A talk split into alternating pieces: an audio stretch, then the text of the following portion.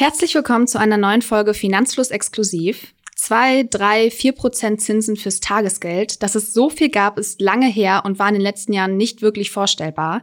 Stattdessen galten lange und unverändert niedrige und teilweise sogar Negativzinsen. Doch seit diesem Sommer erhöht die Europäische Zentralbank die Zinsen wieder. Das bedeutet, auch die Zinsen für Sparen oder Finanzieren steigen. Macht das Investment in Tagesgeld jetzt also wieder Sinn? Das wollen wir in dieser Folge diskutieren.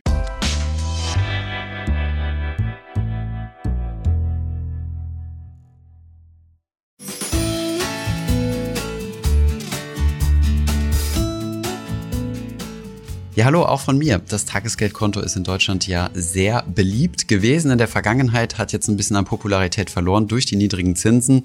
Das ändert sich jetzt aber durch erneut steigende Zinsen durch die Europäische Zentralbank. Und das ja, könnte Tagesgeld wieder in, eine, ähm, ja, in ein interessanteres Licht drücken. Aber Jule, update uns doch mal gerade, was denn so derzeit passiert ist. Ja, im Sommer hat die EZB als Antwort auf die Inflation die Zinswende eingeleitet. Seit dem 27. Oktober liegt der Zins, zu dem sich die Banken bei der EZB Geld leihen können, bei genau zwei Prozent. Genau, und die Zinserhöhung hat dazu geführt, dass sich jetzt Banken und äh, ja, Finanzinstitute auch von Negativzinsen für Privatkunden wieder verabschiedet haben. Also es gab ja eine Zeit lang, da hat man für größere Guthaben auf Tagesgeldkonto Negativzinsen gehabt. Also ihr habt quasi ähm, ja draufgelegt. Das hatten wir im Geschäftskundenbereich schon seit ziemlich langer Zeit.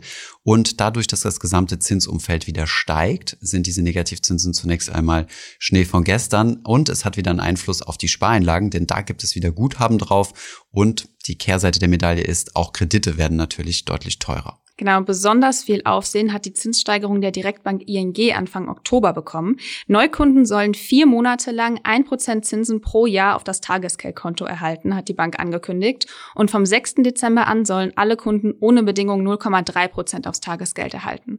Der Chef der ING sagt, man gehe davon aus, dass die Zeiten der Nullzinsen jetzt vorbei sind und dass die Tagesgeldzinsen gekommen seien, um zu bleiben.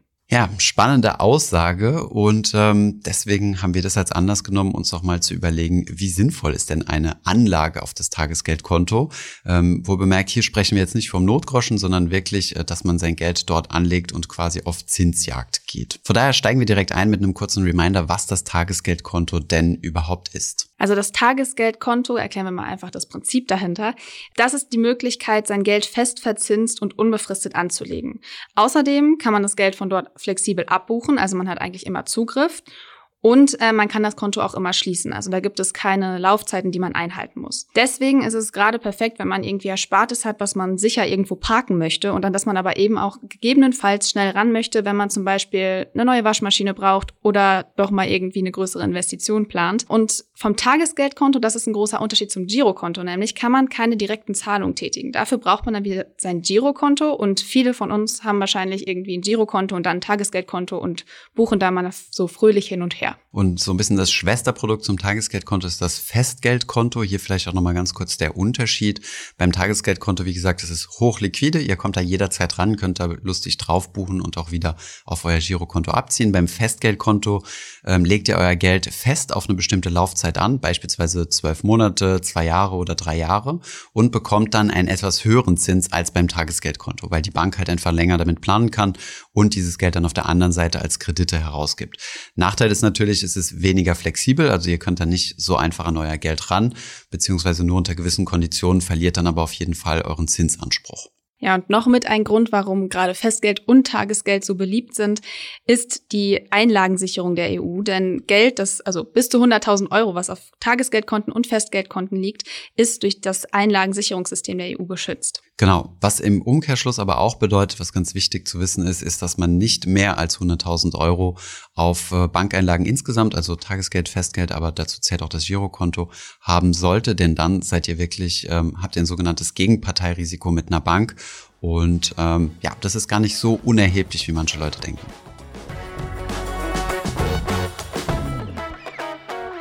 Aber kommen wir mal zur Frage, ähm, was steigende Zinsen fürs Tagesgeldkonto bedeuten. Prinzipiell sind steigende Zinsen erstmal eine gute Nachricht für das Tagesgeldkonto, denn wie man an den Ankündigungen der ING Bank ja sehen kann, werden die Zinsen voraussichtlich auch fürs Tagesgeld steigen.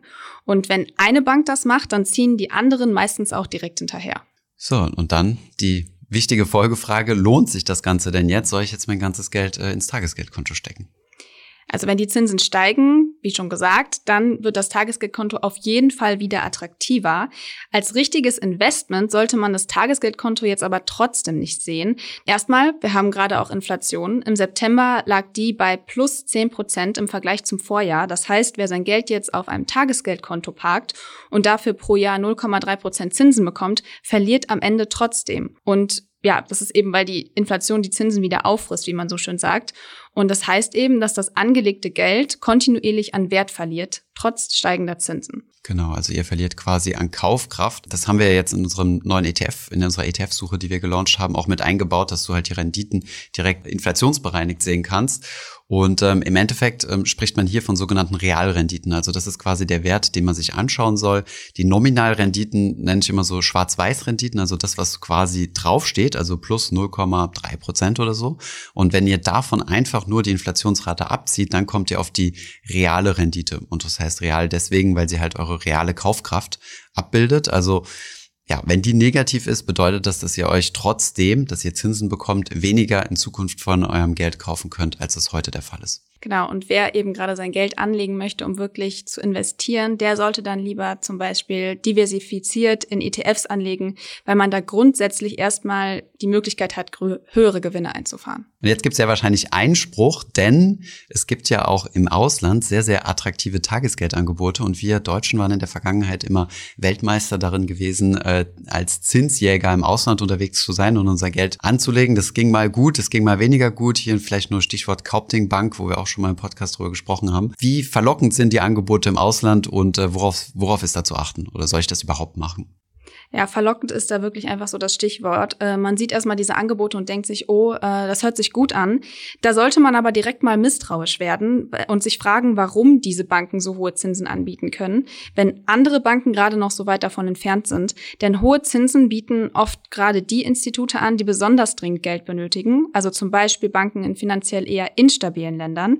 Und höhere Zinsen im Vergleich zum restlichen Markt gibt es dann meistens nicht ohne auch ein höheres Risiko. Genau, ich meine, der Zins ist im Endeffekt nichts anderes oder die Rendite im Generellen ist nichts anderes als eine Kompensation für die Bereitschaft, Risiko zu tragen. Und Risiko kann auch immer schlagend werden. Und gerade im Zinsbereich, also wir reden jetzt nicht von Aktien, sondern Genauso geht es für Anleihen, aber auch im, im, Tagesgeldbereich. Also die Refinanzierungskosten von Banken hängen sehr stark von ihrer Bonität ab. Und die Bonität drückt im Endeffekt nichts anderes aus als die Ausfallwahrscheinlichkeit eines Kreditinstitutes. Das kann man dann äh, ja in Prozenten messen. Also wie hoch ist prozentual die Ausfallwahrscheinlichkeit und je höher diese ist, desto schlechter ist die Bonität, also das sogenannte Rating, das von Ratingagenturen festgestellt wird und desto teurer muss eine Bank sich finanzieren. Das kann man sich so vorstellen, ihr steht quasi vor zwei Banken. Die eine ist sehr, sehr solide, die andere ist ein bisschen wackeliger. Und um sicher zu gehen, dass auch die wackelige von euch ein bisschen Geld bekommt, muss sie euch halt mehr Zinsen als Risikokompensation bezahlen. Übrigens machen die Banken auch nichts anderes, wenn sie euch einen Baufinanzierungskredit geben. Je solventer ihr seid, ähm, desto weniger Zinsen werdet ihr bezahlen und je risikoreicher eure Baufinanzierung ist, desto höher ist auch der Risikozuschlag. Also dieser Zusammenhang besteht fast immer. Ja, und wer jetzt trotzdem Bock hat, äh, im Ausland sein Tagesgeld anzulegen, der sollte auf drei Dinge achten. Erstmal sollte das Geld, das haben wir gerade schon einmal angesprochen, über die europäische Einlagensicherung geschützt sein. Die gilt für Geldinstitute in den EU-Mitgliedstaaten und im europäischen Wirtschaftsraum, also zum Beispiel auch für Norwegen. Und ähm, dann sollte man eben, wie Thomas auch gerade nochmal ausgeführt hat, auf die Bonität der Länder achten, in denen das Geldinstitut sitzt. Denn dabei geht es einfach darum, wie gut es eben um die Zahlungsfähigkeit eines Landes steht. Viele Länder, Deutschland zum Beispiel, haben die Bestnote AAA, die äh, die Ratingagentur Standards Poor ähm, ausgibt oder eben bewertet. Und ähm, alles unter BB gilt äh, zumindest bei Standards Poor als spekulatives Investment. Genau, also schauen, dass ihr in der EU-Einlagensicherung seid, auch das, was wir eben angesprochen hatten, schauen, dass ihr unter 100.000 Euro seid, wenn ihr in der Einlagensicherung drin seid. Und was ich auch ganz wichtig finde, ist äh, keine Währungsrisiken eingehen. Also wenn ihr jetzt zum Beispiel, also das Beispiel, was du gebracht hast, Norwegen ist zwar mit drin in dieser Einlagensicherung, aber Norwegen hat äh, nicht den Euro. Von daher würde ich Investments in eine Fremdwährung auf jeden Fall, ähm, da würde ich auf jeden Fall drauf verzichten. Ja, genau. Und worauf man dann auch noch achten sollte, ist, wie lange die Bank eigentlich schon aktiv im Bankengeschäft ist. Äh, denn ja, hohe Zinsen aufs Tagesgeld sind natürlich verlockend, aber wenn der Anbieter eben noch ganz neu am Markt ist, sollte man zumindest skeptisch sein und da dann lieber Institute wählen, die schon eine jahrelange Erfahrung aufweisen können. Grundsätzlich gibt es auch noch einige Punkte, auf die ihr achten könnt, wenn ihr euch ein Tagesgeldkonto anlegen möchtet. Als erstes solltet ihr auf jeden Fall Angebote vergleichen und euch überlegen, ob man für das Tagesgeld ein Konto bei einer ganz neuen Bank eröffnen möchte oder das lieber auch bei der Bank äh, haben möchte, bei der man sowieso schon ist. Und dafür könnt ihr gerne den Tagesgeldvergleich auf finanzfluss.de nutzen. Genau. Ein wichtiger Tipp ist vielleicht auch, euch mal die langfristige Zinsentwicklung anzuschauen. Also zum Beispiel die durchschnittlichen Zinsen der letzten sechs oder zwölf Monate der Bank. Die werden jetzt derzeit nicht sonderlich aussagekräftig sein, weil in den letzten äh, Monaten waren wir da noch äh, nahe Null.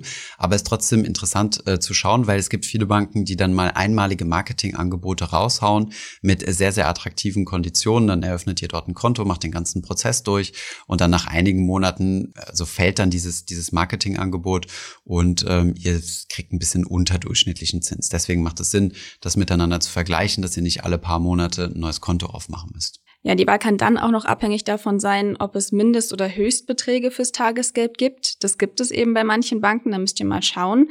Und ähm, dann solltet ihr euch auch noch anschauen, wann die Zinsen ausgezahlt werden. Das kann eben auch ja für euch wichtig sein, um eine Entscheidung zu treffen. Manche Banken zahlen die nämlich jährlich aus ähm, andere bieten tatsächlich eine monatliche Zinsgutschrift an. Also da muss man auch einfach mal durchrechnen, wie sich das lohnt, was sich von der Rendite her lohnt. Denn beim Tagesgeldkonto profitiert man natürlich auch vom Zinseszinseffekt. Es gibt also Zinsen auf die Zinsen und je länger man das Geld dort liegen lässt, umso mehr Rendite hat man am Ende. Und auch dafür haben wir einen Zinssatzrechner auf Finanzfluss. Und einen Renditerechner, wo man das auch mit einbauen kann. Wir verlinken beide nochmal in den Show Notes. Ja, und kommen wir jetzt vielleicht mal zu einer Aktivität, die in Deutschland ganz bekannt ist, äh, nämlich das äh, Tagesgeldhopping. Das war zumindest mal vor den niedrigen Zinsen, ja, nach der Finanzkrise, also vor der Finanzkrise 2008 eigentlich so der Fall, dass man sich hierzulande den Spaß draus gemacht hat, regelmäßig ähm, attraktive Tagesgeldangebote zu nutzen, sein Geld dort rüberzuziehen, wenn das nicht mehr attraktiv war, das Konto wieder zuzumachen, auf eine neue Bank zu übertragen und so weiter. Da muss man sich natürlich, und auch übrigens aus diesem Geschäftsmodell oder aus diesem Nutzerverhalten sind auch einige Geschäftsmodelle Modelle entstanden. Ähm, einige davon sind auch äh, Sponsoren dieses Podcasts immer wieder gewesen. Also damals Zinspilot, die ja jetzt zu Weltsparen gehören, wo man halt so ein einziges Konto aufmacht und dann verschiedene Zinsangebote nutzen kann. Und da würde ich dann auch noch mal die Sinnhaftigkeit in Frage stellen, um zu sagen, okay, will, will ich wirklich mit meiner Geldanlage das machen? Weil wir haben das auch im Buch ein bisschen aufgearbeitet. Ich habe ja eben von den realen Renditen gesprochen. Ähm, die sind im langfristigen historischen Durchschnitt beim solchen Anlagen wie Tagesgeld und dazu zählt beispielsweise auch das Sparbuch in der Regel immer negativ gewesen. Das bedeutet, Tagesgeldkonten rentieren in der Regel immer unter der Inflationsrate was dann bedeutet, dass ihr, wie gesagt, eine negative Realrendite habt, eure Kaufkraft, also ihr verliert im Endeffekt an Kaufkraft.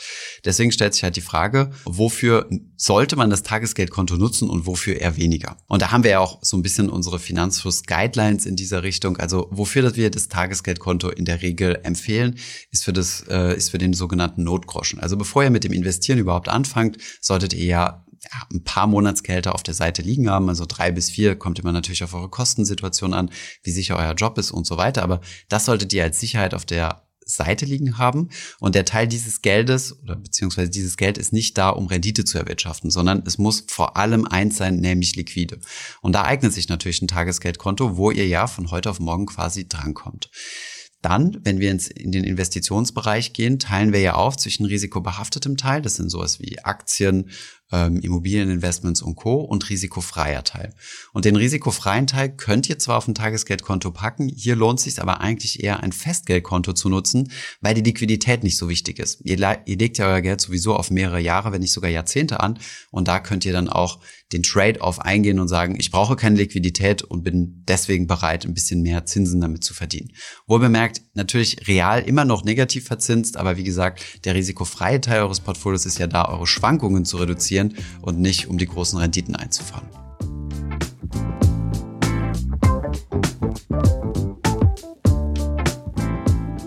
Dann kommen wir jetzt nochmal zu einem Fazit. Also lohnt sich ein Tagesgeldkonto? Wann lohnt es sich und wann lohnt es sich eben vielleicht auch eher nicht? Ein Tagesgeldkonto kann also sinnvoll sein, um sein Geld kurzfristig zu parken, anstatt es auf dem Girokonto liegen zu lassen. Also doch ein bisschen von den Zinsen zu profitieren, die es gibt. Zum Beispiel eben das Geld, das man irgendwie als Notgroschen zurücklegt oder dass man irgendwie für den nächsten Urlaub zurücklegt. Und das lohnt sich eben vor allem jetzt, wenn die Zinsen nochmal deutlich steigen sollten. Und der wichtige Vorteil bei dieser ganzen Geschichte ist natürlich immer noch, dass ihr schnell rankommt, wenn ihr das Geld wirklich braucht. Und das ist eben der Vorteil zum Festgeld oder auch eben zum Oldschool-Sparbuch. Ja, ich weiß gar nicht, wer noch Sparbücher hat, aber die, äh, ja, die haben ja den, Sparbücher sind im Endeffekt wie Tagesgeld nur weniger liquide. Ne? Ähm, ja, aber wer wirklich langfristig sein Geld investieren will, sollte das aufgrund des Wertverlustes nicht im Tagesgeldkonto investieren. Also dieser Wertverlust im Sinne von Verlust der Kaufkraft. Da lohnt es sich natürlich eher, sich mit dem Thema ETFs zu beschäftigen, was wir auch lang und breit hier auf dem Podcast machen. Ähm, aber das vielleicht nochmal als kleiner Hinweis. Ja, und bei diesen verlockenden Tagesgeldangeboten im Ausland solltet ihr eben doppelt hinschauen und euch gut über den Anbieter informieren, damit ihr am Ende nicht irgendwie böse überrascht werdet. Genau. Mehr zum Thema Tagesgeld und hilfreiche Rechner verlinken wir euch natürlich wie immer unten in den Show Notes. Und ähm, ja, das war mal ein bisschen kürzere Podcast-Folge, aber ähm, um ein wichtiges Finanzprodukt, was sehr beliebt ist. Danke fürs Zuhören, bis zum nächsten Mal. Danke und tschüss, bis zum nächsten Mal.